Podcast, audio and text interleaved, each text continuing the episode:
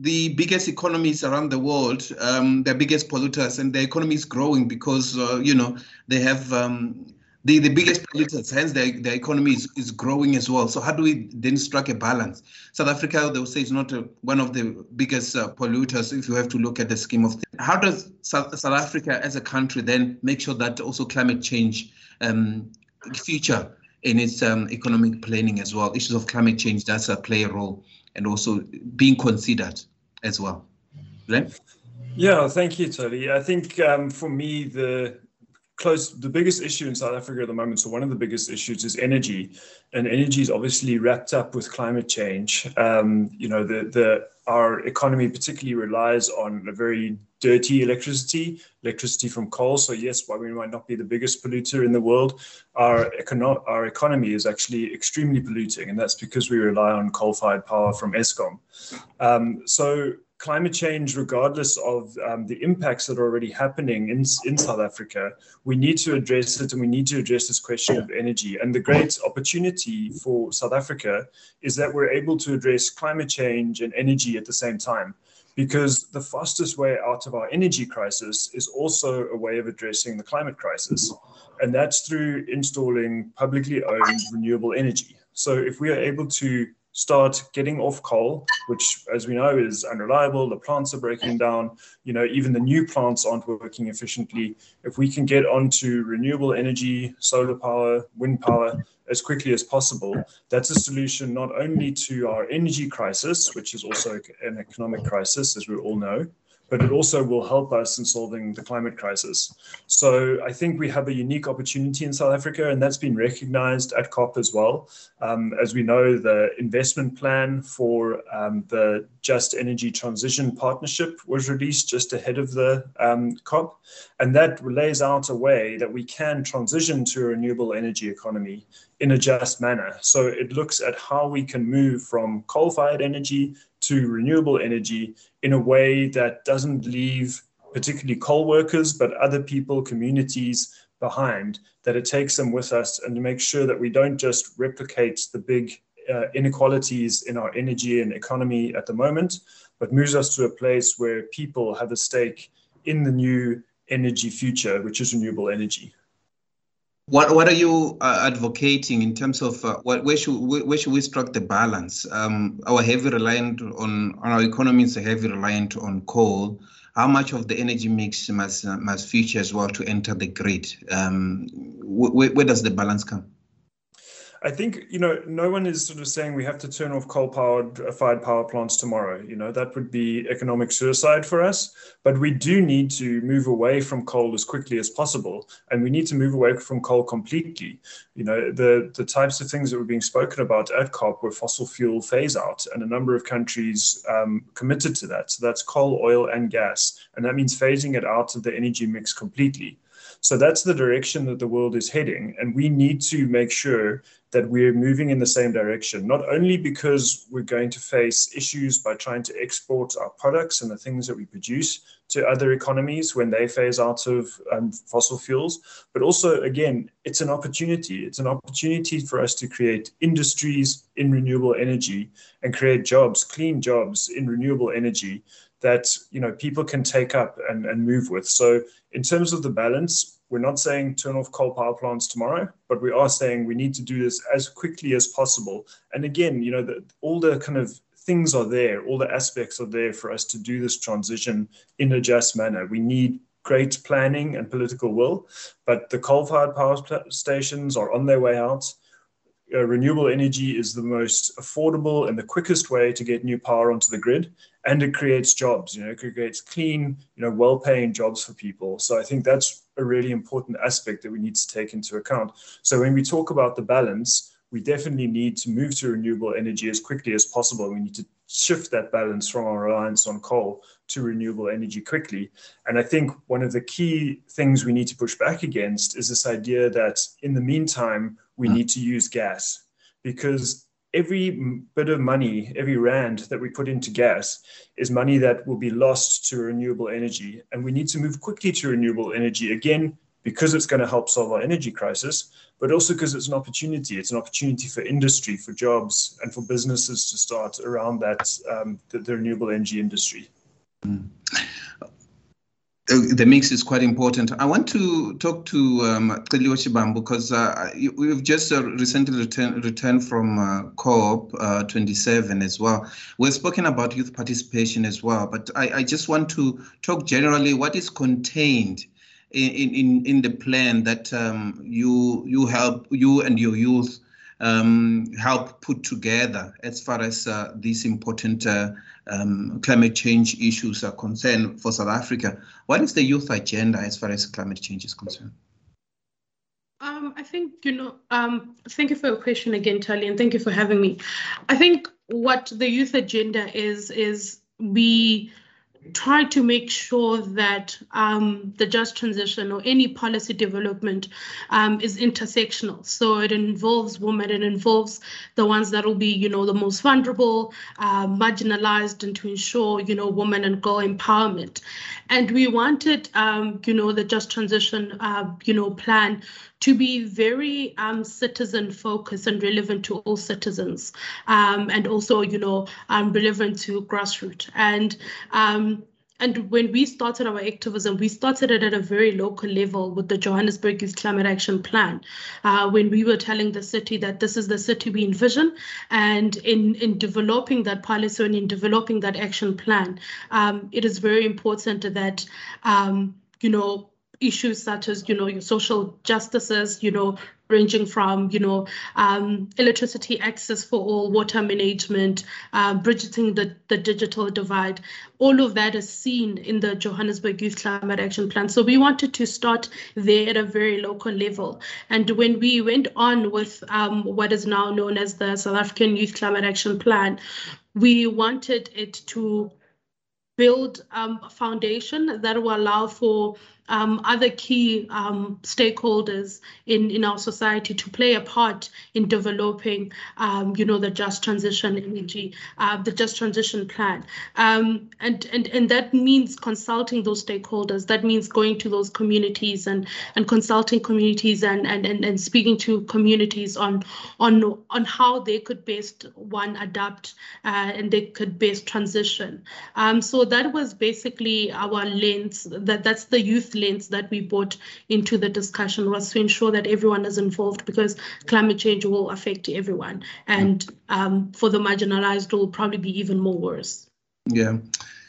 Talking about um, marginalized, and I, I know um, women feature pr prominently. That's why I want to to to bring um, Karabo because you, you, you wrote on Mail and Guardian um, not uh, so long ago, a few days ago, um, looking at uh, you know the, the example uh, policies, adaptation strategies must be developed with youth and women, um, not just in consultation, but also strict youth and women quotas need to be set for, um, at every decision-making body at all levels and procurement. Actually, you you will uh, um, agree that um, what what Lily McClung was talking about definitely is what uh, you've been advocating. That let's just see uh, youth quite playing a, a, pivotal role, but also there are issues being taken to those um, important multilateral platforms. So it's the even in the AU and the and the EU.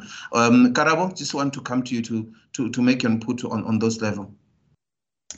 Thank you so much, Tali. Um, I think just in in relation to I guess the South African's climate change um, agenda, I think the biggest thing that we need, or a risk that we need not do, is not having a gender responsive, um, you know, approach to everything. You know, marginalized groups are very key and crucial to this entire process, and not just in terms of us being involved in movements, us being involved in grassroots stuff, but I think are four things that, or four aspects that we need to highly feature in that the conversation is not necessarily leaning towards that direction. I'd say, firstly, us being involved in substantive leadership roles that do really involve decision making.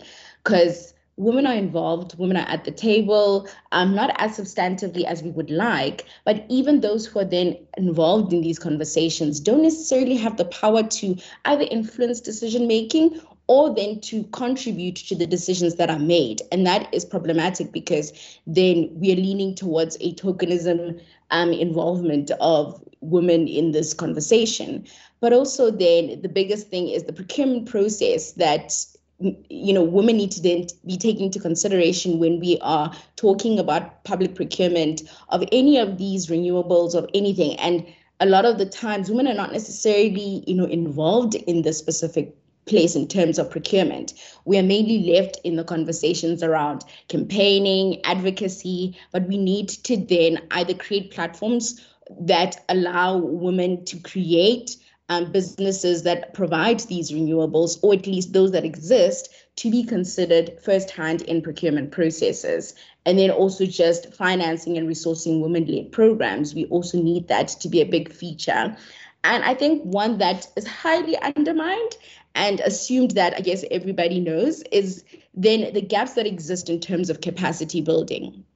I don't think this conversation is highly um, wholesome in terms of women necessarily knowing, you know, something as basic as what exactly is climate change. I think we need to bring it down and ensure that this conversation is inclusive and capacity building is such a big feature because you have women who are involved in farms and agricultural um, you know programs at community level but are not necessarily involved in this conversation and not because they don't want to or they can't but sometimes it is a capacity gap so that they can be capacitated to be involved in the design and implementation of south africa's climate change Glenn Tyler Davis, just just before I go to uh, as well, I, I mean, I, I wanted to respond to, to, to this question of procurement as well, because you're talking about if we're going to move to to this uh, uh, to the renewable energy as well. You say, I heard you speaking about we need to with to move immediately, faster, all these immediate actions and stuff. You know, are we preparing? Is there a transformational agenda that must take take place? You know, because sometimes when you move quickly, then you are likely to move others behind.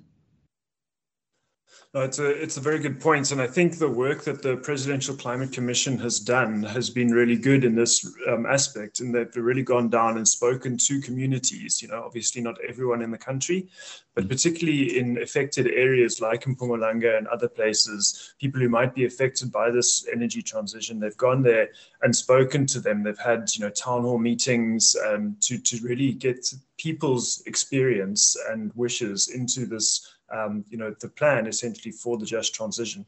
And I think it's fantastic to hear the gender element coming across so strongly because there is so much, again, so much opportunity, you know, in a renewable energy powered future to include women and include other marginalized groups, you know, if we do it in a very considered way. And that's the opportunity that we have before us. And we've made some great um, starts through the Presidential Climate Commission that I mentioned, through other processes as well.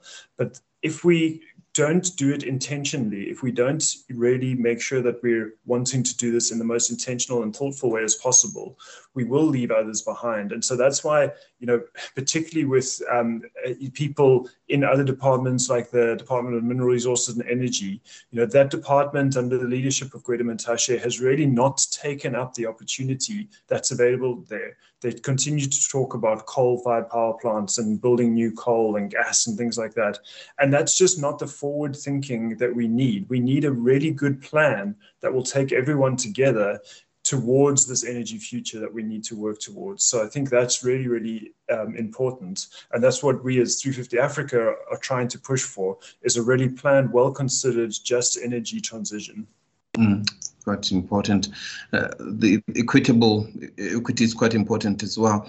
I mean, someone who were but who were in, inside the, the negotiation get, get, got a glimpse of uh, what was happening at COP27 inside the the, the plenary. Um, I, I just wanted to just get a, a sense um, of, of, of some of those deliberation. Uh, Sibusiso Mazomba, youth delegate at um, uh, COP27 as well for South Africa. I mean, you. I know that you also uh, you're a Cancel Coal uh, campaigner at uh, African Climate Alliance.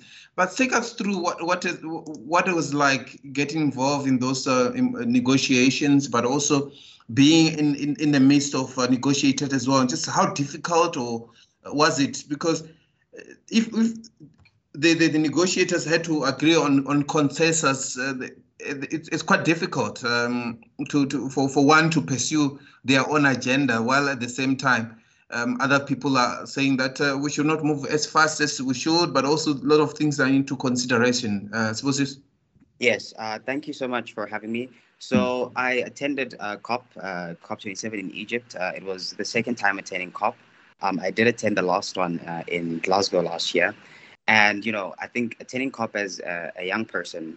Firstly, I just want to say you know the, you know the work that the Department of uh, Fisheries, Forestry, and Environment is doing in having young people, young negotiators, you know, be part of the conference um, as party delegates, which means that you know, as a young person, you have access to the negotiating spaces. You know, that is that is you know pioneering work and very incredible work that is much needed. Of course, there are gaps, um, you know, uh, along the way uh, that still need to be addressed, but um, you know, it, it is a start. And South Africa is one of the few countries um, at COP that actually has young negotiators present in the negotiating rooms. And so attending, you know, this COP uh, specifically, um, I was, you know, following topics on finance, uh, on uh, capacity building, and on oceans uh, and loss and damage as well. So I think, you know, the, the biggest outcome of the conference was uh, around loss and damage, which I think while we, you know, it's, it's, it, it is an instrumental, uh, you know, step um, that we take collectively, you know, as, as, as parties in realizing and, and recognizing the importance of loss and damage. Um, it is very important as well to acknowledge and to learn, you know, from uh, the, the, the, the, adaptation fund that has already been established. Um, in 2009 in Copenhagen, developed countries um, promised, uh, pledged $100 billion per year between 2020 and 2025 um, in the Cancun agreement. Um, however, that $100 billion goal has not been met yet um, it is still lagging behind um, by over $200 billion. Um, and since, since 2009, this finance goal has not been met.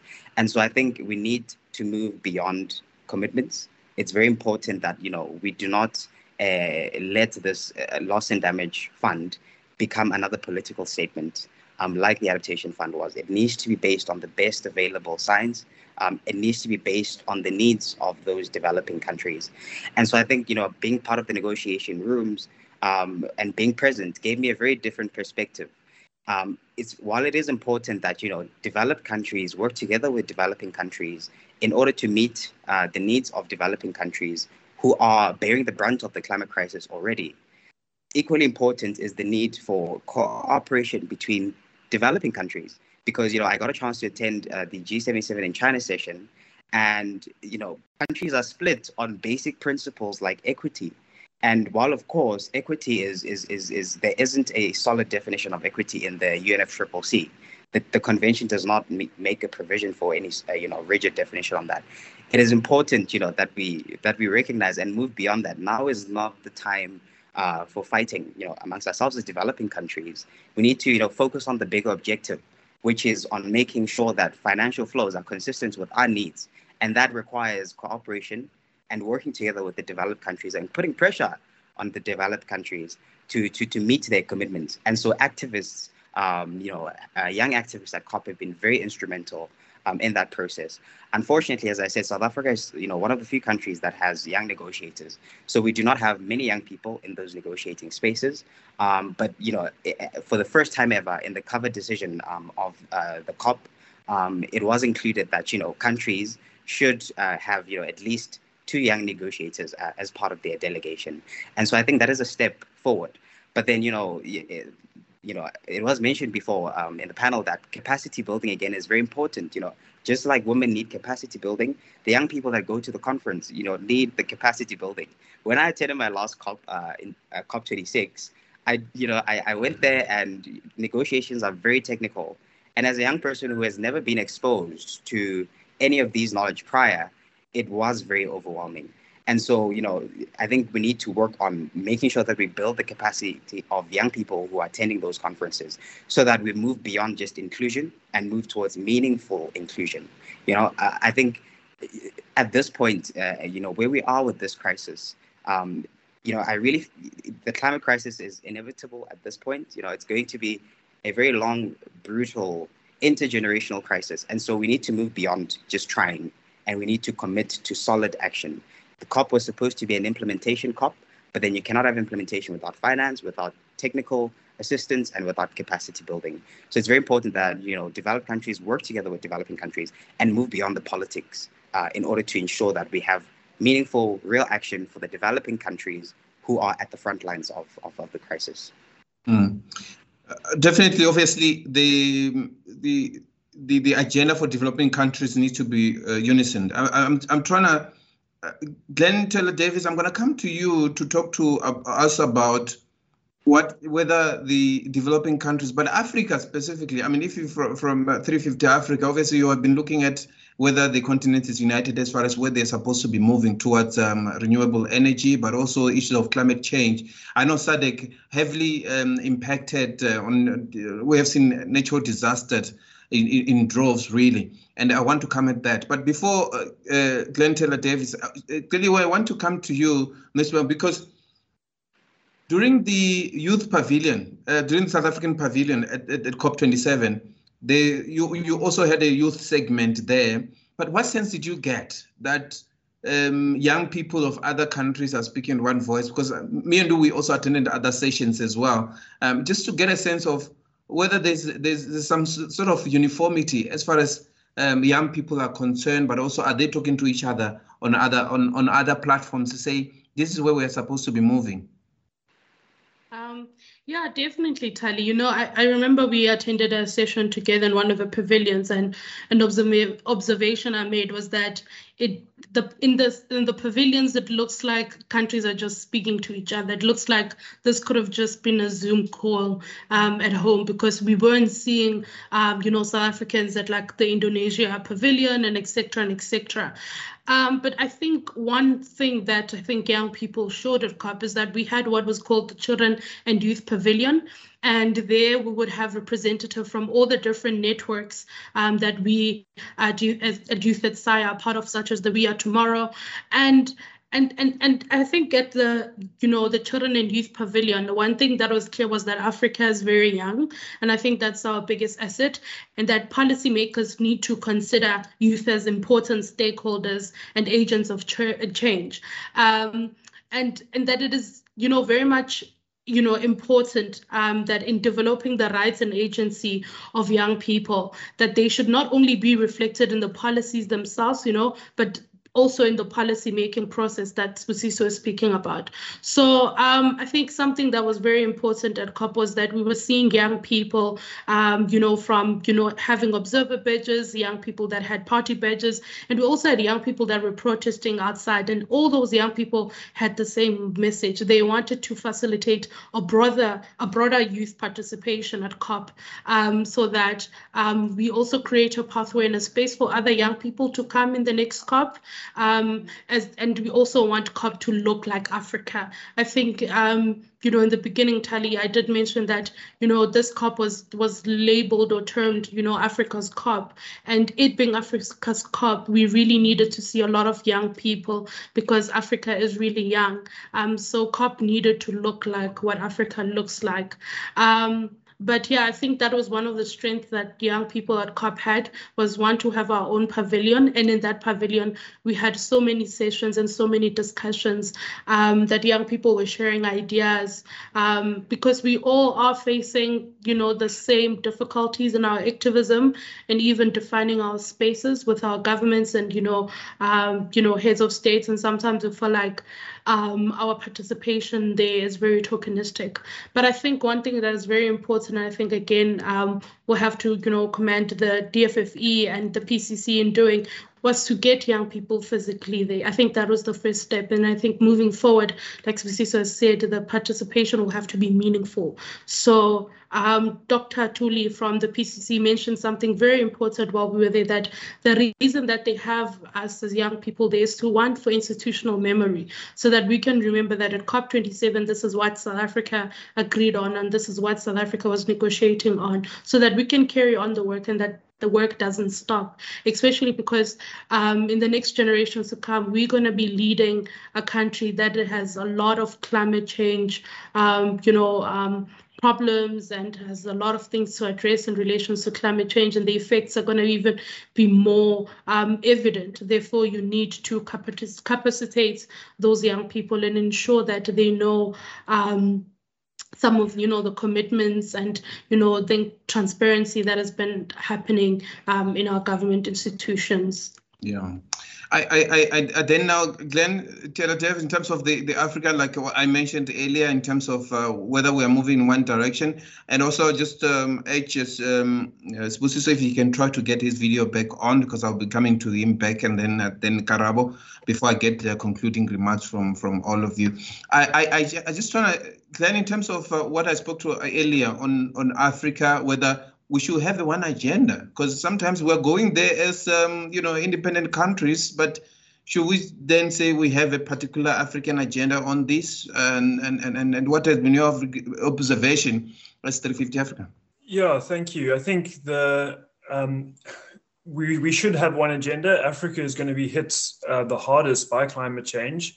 Um, and we've already seen the impacts across the continent, um, ongoing droughts in the Horn of Africa, um, in South Africa, we've got droughts in the Eastern Cape. Um, we've had the rain bomb in KwaZulu Natal recently, the cyclones in, in Mozambique. They're, they're, really, you know, it is a real crisis in Africa already. Um, so I think Africa should be talking with one voice as much as possible. And I think, you know, across Africa, there are activists coming together in a number of different fora and, and forums, and often those interconnect and overlap. And that's really heartening to see. And there were a number of uh, protest actions at the, the, the Conference of the Parties and that was really good to see as well. You know, people from across Africa coming together, uniting in one voice and calling for climate justice, which is fantastic. The one issue that I see, though, as well, in terms of you know talking about African unity, there were a number of African countries who were pushing ahead of COP, particularly for the kind of right for Africa to exploit its own fossil fuel resources. Now, unfortunately, you know, that was largely made up of, you know, a small number of elites who see some sort of financial gain in exploiting fossil fuels for their own good that's not the youth, you know, and we and has been speaking about the youth and Karabo has been speaking about women and th- those voices are not prevalent in those sorts of conversations. And I think the youth are the future of the continent. We are a young continent and we need to be listening to young voices. And those voices, as far as I've heard, are not saying we need to invest in fossil fuels. They're saying we need to get away from fossil fuels because our future is renewable, it is clean, it's distributed energy, it's energy for people. And that's the advantage of renewable energy is that it can get to people in remote places. You know, we know in Africa that's been a problem. People who are away from big cities don't get power, they don't get access to electricity, and certainly not affordable electricity. And that's the promise that a renewable energy future holds. So I think we need to embrace that um, for Africa. And yes, Africa continually or needs to continue to speak with one voice, as I saw on the streets of COP in Egypt, we need African people coming together, calling for climate justice, calling for a climate debt to be paid by the North to Africa and to other affected um, countries and regions so that we can fund this transition to, to renewable energy and to climate justice. Mm, Glenn, still with you, are, are governments listening to each other? What, what is your observation? I think I think they are. The question, or the more burning question, is: Are they listening to the people? Um, I think that is what really needs to happen. And, mm. you know, again, South Africa has had a fantastic example in the Presidential Climate Commission in going and listening to people, listening to people on the ground, listening to young people. That's mm. really important. I mean, there are youth representatives on that um, Presidential Climate Commission. So that really is a shining example. And that's been recognized by other countries at COP. The work that the Presidential Climate Commission has done, this um, investment plan that they've put together for our just energy transition. That's been recognized as really groundbreaking and really solid work. So the inclusion that we've seen there, we'd love to see more of that. You know, inclusion of young voices, inclusion of women, inclusion of other marginalized um, communities. I think we need to see more of that, and I would like to see more of that across Africa. You know, right now in Uganda and Tanzania, they're considering this East African crude oil pipeline. You know, to try and take crude oil out of you know the DRC and Uganda, and it's not energy for Africa. That's energy for export, you know. And they say, oh no, but this is the way we're going to develop. We're going to get money from this. No, people don't want uh, their elites and these companies, often foreign-owned companies, getting money. We need energy for us. And again, the promise of renewable energy is getting that you know affordable electricity that can be owned by people, you know, to people. So I think that's really what we need to be looking at. So yes, governments need to listen and talk together in one voice, but more importantly, they need to listen to people. Yeah, it's quite important. Um, Kara, would, I, just just in terms of, I'm going to go to the resource just now, but uh, do we have enough? Because um, we talk about youth, we talk about women as well. You know, organizations such as SAIIA, as, it's an international relations body, will have its youth component as well, but also um, in terms of women, do we have also the skills for, for, for women? Are they united? Do we have enough in, in terms of, or are they organized? Because government will say, no, organize yourselves, you know? Um, are they recognize, uh, recognized? Are we, still, are we seeing that? I mean, also in, in, the, in the African Union as well, are we seeing representation there? Are we seeing a movement going there? We have seen how, how, how devastating the impact on, on climate change has been particularly for women who look need to look after the household. We've seen what has been happening in Mozambique um, as well.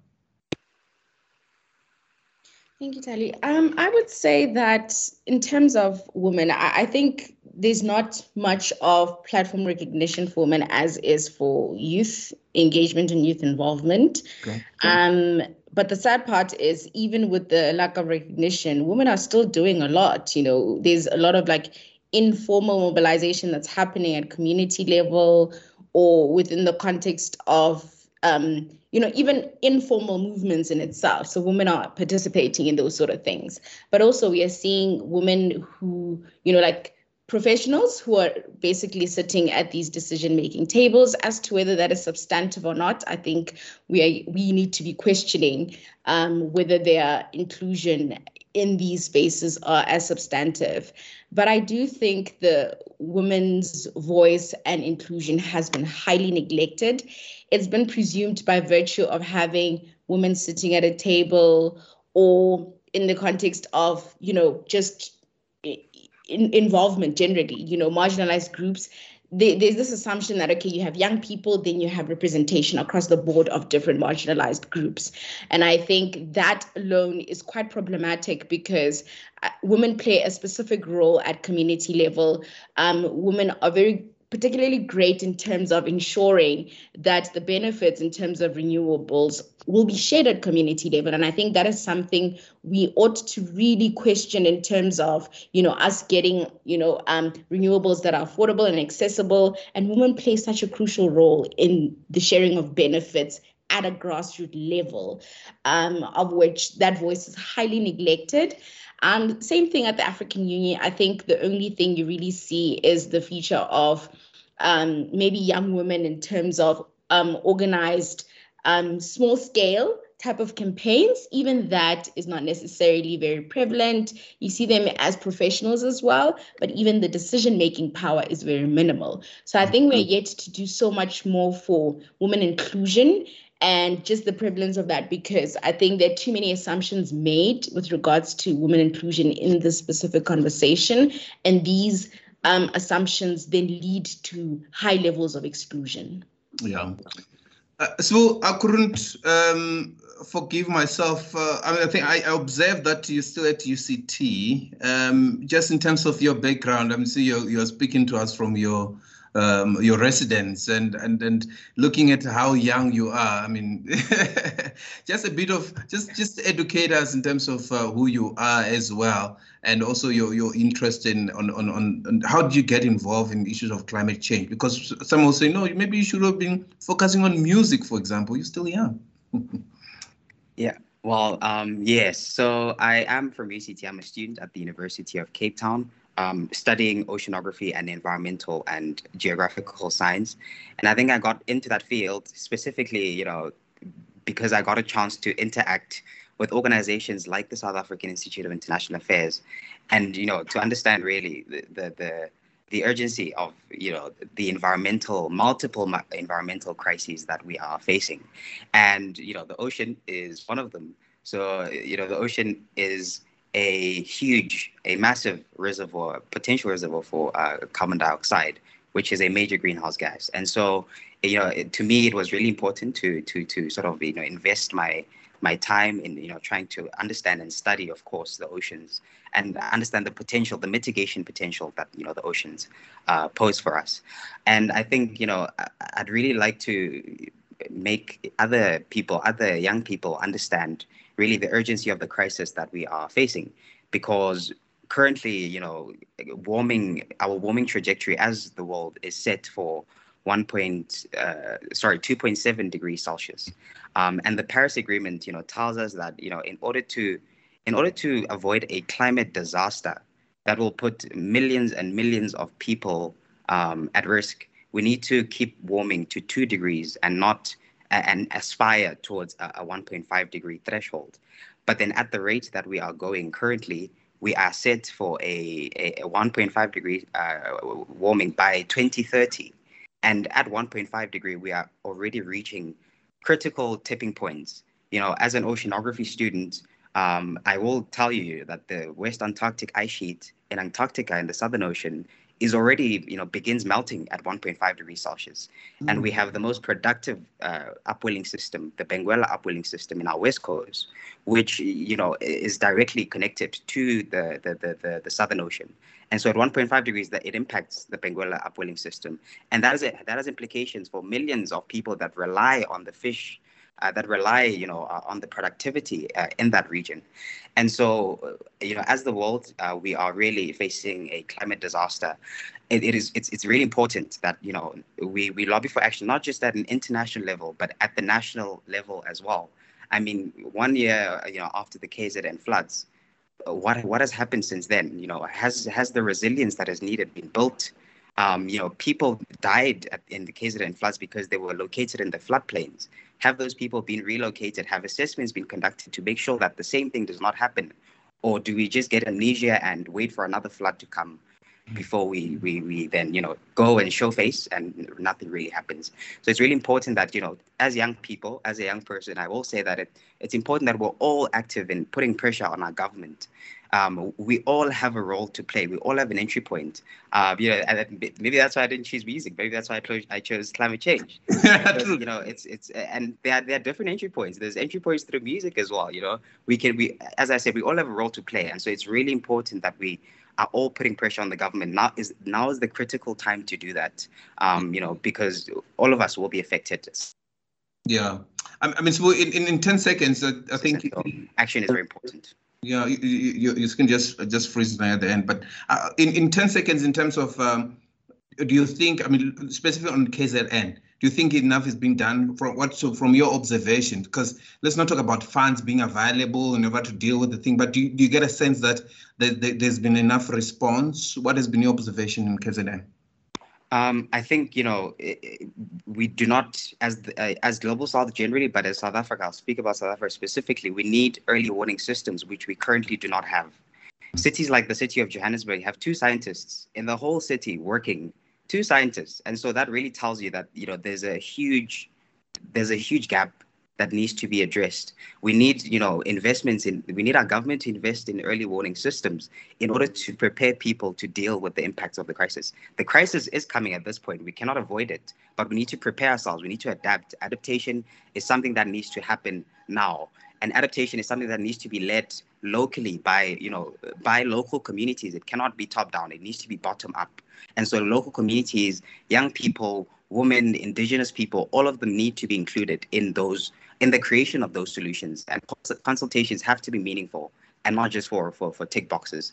And so we need lots of investments in data and early warning systems to prepare communities for the impacts of climate change. No, I'm really scared now. I'm I'm really really scared. I mean, a, a, day with you, I I mean, I will stop completely everything and then just basically be opening the, the climate change Bible because I think it will be quite an, an a significant one. Thanks for those. those, sorry for scaring you. No, no, no, no. It's the, it's the truth. Unfortunately, it's the truth we live in now. Because Glenn Tyler Davis, I want to speak to you now because do you get a sense that governments are listening to scientists? You know, yourselves who are leading campaigns, are you being listened to? Uh, you know, are the scientists being listened to say, we are hotting at this this this particular degrees and it's it's it's we're already on um is it is it um is it eight billion um population what the UN Secretary General said in terms of a child eight billion being born and, and the pollution is piling up um it's, it's it's it's a scary thought but I think we are at a I don't know it's not even a crossroad right now it's in a tipping point. Mm. Absolutely. And yeah, and no, I don't think governments are listening to scientists, you know, and that is painfully clear in South Africa. I mean, the Benguela current that uh, Sibusiso was talking about affecting, you know, fisher people on the Western Cape, or sorry, on the Western Coast, those fishers are currently fighting for their lives and their livelihoods, trying to keep big companies like Total and others from stopping for drilling for gas in those very same waters. And, you know, yes, we need adaptation. We definitely need that. And we need mitigation. We need to stop. If you're in a hole, when we're in a very deep crisis in terms of the climate crisis, when you're in a hole, the first thing you need to do is stop digging. And unfortunately, our government continues to try and give exploration licenses and licenses to uh, exploit fossil fuel, both in our oceans and on land, to companies. And you know the science is clear. The science says we cannot exploit any new fossil fuels. Even the fossil fuels we know about, we can't exploit all of those. And yet our government is giving out licenses to explore for more oil and gas off our coast and also you know inland as well in terms of fracking. So no, I'm afraid the, our government is not listening to science, and we need to do more. And that's where I mean this wonderful panel that you've assembled, you know, that the, there are people out there taking really courageous, brave um, action, ambitious action, you know, and it's wonderful to be here with with all of these people. Um, so I would say, you know, support these local groups, support the groups that we represent and others who are trying to tackle the climate crisis. And if people are interested in doing that, 350 Africa's website is 350africa.org, and you can go there and you can follow the campaigns that we're working on, and we're trying to hold our leaders to account. We're trying to say, you know, this is what the science says. The science is clear. We now need to take action. Absolutely. That's one important. Celiwe Shivambu, concluding remarks? Um, I think just to conclude, and I think I, I noted those down because I wanted to say it as the best way I can, is that um, through the SA we tried to create a model for government. And what this meant was that we wanted the government to know that they shouldn't work with individual young leaders, but they should work with us through networks and institutions and organizations and schools and stakeholders um, so that we can also, um, you know, have young people that are out of school and etc. And this will help really to facilitate a broader youth, um, broader youth participation in the climate policy development and also the implementation It is very important that in working with these groups and these networks that we it, it becomes a way to create greater diversity of youth voices and experiences to be considered in the youth um, decision making processes. So in the SAYCAP, we tried our honest best to, to translate the lived experiences of young people in this country into policy. And we think government and NGOs and civil society should then take up that model for themselves. And it should be something that we work towards as an action plan for South Africa in, in our response. Thank not, you so much for having me, Tani. Not really, it's a pleasure, really a pleasure for you to come to to to, to us. Um, Karabo, in terms of um, what what how are you going to take the, the campaign forward, just in, in 30 seconds? Oh, 30 seconds. Okay. Um, so, okay. So I would just, I think on my part, because I do a lot of campaigning, policy reform, legal reform, I think the biggest thing is to really get things on paper, particularly for representation and inclusion but also then questioning some of the things that are being done to i mean if we are to transition to um, you know, these green economies, it needs to be very inclusive. There are very much a lot of social and economic systems that need to be taken into consideration. And women are not necessarily just beneficiaries. We are partners in this conversation. And I think it's about time that we are viewed as partners because in missing out on what we have to say, this entire strategy is not going to work. I will bluntly say that. Mm. Very important. We we we not um, we definitely are right in the mist as well. It's quite it's quite important. Um, suppose um, yes, I think uh, in conclusion, I think All right. While he's still thinking, um, I think um, the network is still working uh, working with him. So you, you just uh, froze there a bit. If you can go again, yeah. Uh, sorry about that. Yes. No, I was just saying. I think as much as there's a lot of despair, you know, with the crises that we're facing, there is hope, and the solutions are already there. Okay. You know, um, the young people from the South African Institute of International Affairs, as Celiwe mentioned, uh, you know, have already ventured on a, an, an ambitious policy process uh, the South African Youth Climate Action Plan. Not only ambitious, but also implementable. Um, and, and, you know, as Karabo said, it needs to, we need inclusion. We need uh, diverse voices to inform the decisions that, you know, come out to, to tackle uh, the, the, the, crisis that we're facing. Um, and so we need to make sure that, you know, all groups of society are included and to look at the solutions that are already there, to work together with communities in order to, to, to, to deal with uh, climate change. It's quite important. Thank you very much. Also, we, we, we, we, it's nice to finish up on a positive note because we still have a lot of work to do, but also just to say, you know what, not all is lost. Glenn Tyler Davis, let's conclude. No, I don't think I could say it much better. I think there are reasons for hope. We need to put our shoulder to the wheel. There's work to be done. Um, but I think, you know, a just transition is possible and an inclusive one as well. So, you know, there's everything to play for. And I think, you know, the, the again, the people here uh, and lots of others across the country are working really hard to make that happen. And I think if, you know, anybody listening or, or watching this can get involved, they, they definitely should. Um, we need everyone. Absolutely. Everyone needs to get involved. Ms. Celiwe uh, Shibambu, thank you so much for being part of this important discussion. Climate, active, uh, climate justice activist, project lead of the National Youth uh, Climate uh, Action Plan with the SAIIA. Um, I know that um, um, Glenn Tyler Davis uh, SA team leader at 350 Africa. Thank you so much uh, for, for being um, so honest in your input in terms of where we are. Karabo um, Honyana, it's really a pleasure for you to engage with you again and constantly being available, um, not shy to, to, to really say it like it is in terms of uh, not see women at really subject, but really it's an integral part of what we do as well. So, so uh, Mazomba, thank you so much uh, for, for, for, for, for honest, but also telling us uh, that, you know, we have a lot of work to do, but also not all is lost. So thank you so much for that. And this, this uh, um, important um, uh, conversation will also share it with the Department of uh, Environmental Affairs, uh, Fishery and Forestry as well, um, so that uh, they can also be part of this important conversations as well as they, they have been. So to my guests, thank you so much uh, for, for, for joining us. Really a pleasure. And be available next time when we invite you to, to join us as well. Thank you so much.